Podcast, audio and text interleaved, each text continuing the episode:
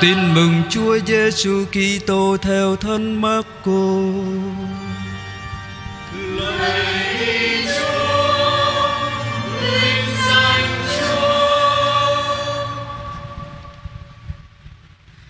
Khi ấy, Ông Gioan rao giảng rằng, Có đấng quyền thế hơn tôi Đang đến sau tôi Tôi không đáng cúi xuống cởi qua dép cho người Tôi thì tôi đã làm phép rửa cho anh em bằng nước. Còn người Người sẽ làm phép rửa cho anh em bằng thánh thần. Hồi ấy, Đức Giêsu từ Nazareth, Miền Galilee đến Và được ông Gioan làm phép rửa Dưới sông Jordan Vừa lên khỏi nước, Người liền thấy các tầng trời xé ra Và thấy thần khí như chim bồ câu ngự xuống trên người. Lại có tiếng từ trời phán, Con là con yêu dấu của cha Cha hài lòng về con. Đó là lời Chúa.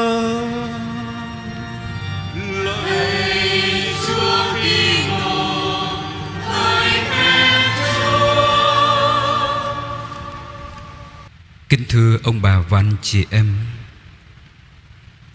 Ngày 16 tháng 10 năm 2002 Với việc công bố tông thư về Kinh Minh Côi Đức Thánh Giáo hoàng Gioan Phaolô đề nhị Đã thêm 5 mầu nhiệm mới Vào 15 mầu nhiệm của sự vui, sự thương, sự mừng Mà vẫn có từ trước trong Kinh Minh Côi. Và Ngài gọi các mầu nhiệm mới này là mầu nhiệm sự sáng bao gồm các trạng chính của cuộc đời công khai của Chúa Giêsu. Chúa Giêsu chịu phép rửa tại sông Giođan. Chúa Giêsu làm phép lạ tại tiệc cưới Cana. Chúa Giêsu loan báo nước Thiên Chúa và kêu gọi sám hối. Chúa Giêsu biến hình trên núi và Chúa Giêsu thiết lập bí tích thánh thể. Đức Thánh Giáo Hoàng cho biết rằng, Ngài thêm năm mầu nhiệm mới này là vì các mầu nhiệm của Kinh Minh Côi Được coi là bản tóm lược sách phúc âm. Vì thế, Việc thêm năm mầu nhiệm mới Là để bản lược tóm sách phúc âm Được đầy đủ hơn. Thưa ông bà, anh chị em, Chúng ta đã kết thúc mùa Giáng sinh Với lễ Chúa Hiện Linh. Chúa Hiện Linh, Chúa tỏ mình ra cho con người, cho nhân loại cho mỗi người chúng ta. Mùa giáng sinh kết thúc, nối tiếp là mùa thường niên với mầu nhiệm sự sáng. Với các mầu nhiệm của năm sự sáng, mở ra cho chúng ta một giai đoạn về cuộc đời công khai của Chúa Giêsu sau những năm tháng ngài sống ẩn dật. Với mầu nhiệm năm sự sáng Khởi đầu là mầu nhiệm Chúa Giêsu chịu phép rửa tại sông Giođan.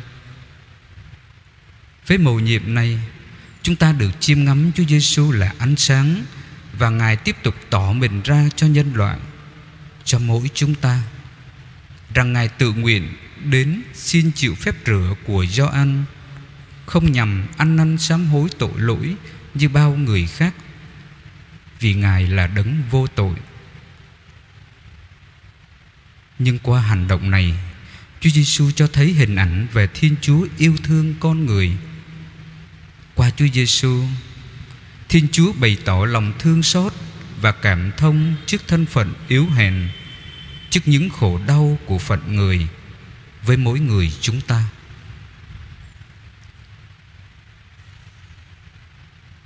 Lạy Chúa Giêsu thánh thể, đúng như lời tiên tri Isaiah khi xưa đã nói về Ngài Chúa là tôi tớ trung tín của Thiên Chúa Cha, Là đấng mạnh mẽ, Nhưng Ngài không thích dùng bạo lực. Mà trái lại, Ngài yêu thương cứu vớt những kẻ tội lỗi. Ngài không lớn tiếng, Không bẻ gãy cây lau bị dập, Không dập tắt tim đèn còn leo lét. Lạy Chúa Mỗi khi chúng con suy ngẫm về mộ nhiệm Chúa chịu phép rửa tại sông Giođan, chúng con thường xin với Chúa là cho chúng con được sống xứng đáng là con cái của Chúa. Nếu như phép rửa của Thánh Gioan nhằm giúp cho con người ta sám hối để dọn đường cho Chúa đến thì phép rửa của Chúa là phép rửa tái sinh. Qua mầu nhiệm tự nạn và phục sinh của Chúa, Chúa đã thiết lập bí tích thánh tẩy để nhờ đó tái sinh các tín hữu và đổi mới họ nhờ nước và thánh thần. Lạy Chúa, với hồng ân bí tích thánh tẩy, chúng con được tái sinh, được trở nên con cái của Chúa. Xin cho chúng con được sống xứng đáng với hồng ân mà chúng con đã lãnh nhận. Sống xứng đáng là con cái của Chúa. Chúa đã sống lòng thương xót với mọi người. Ngài yêu chúng con, Ngay khi chúng con còn là tội nhân. Chúa cảm thông trước những phận người yếu hèn. Chúa quỳ xuống để rửa chân, Để phục vụ. Và đã nâng chúng con lên Khi chúng con tưởng chừng mình ngã quỵ Và mất hút bởi tội lỗi. Sống xứng đáng là con cái của Chúa. Mỗi chúng con cũng được mời gọi mỗi ngày Tập sống với anh chị em chúng con Bằng tình yêu Như chính Chúa đã sống yêu thương chúng con. Lạy Chúa Giêsu thánh thể, Chúng con xin dâng lên Chúa đôi bàn tay. Xin dâng lên Chúa tất cả những ý nghĩ Và dâng lên Chúa chót cả thân xác và linh hồn của mỗi chúng con Phía trước cuộc đời chúng con là cả một hành trình dài với đầy trong gai. Xin Chúa dẫn dắt mỗi người chúng con. Amen.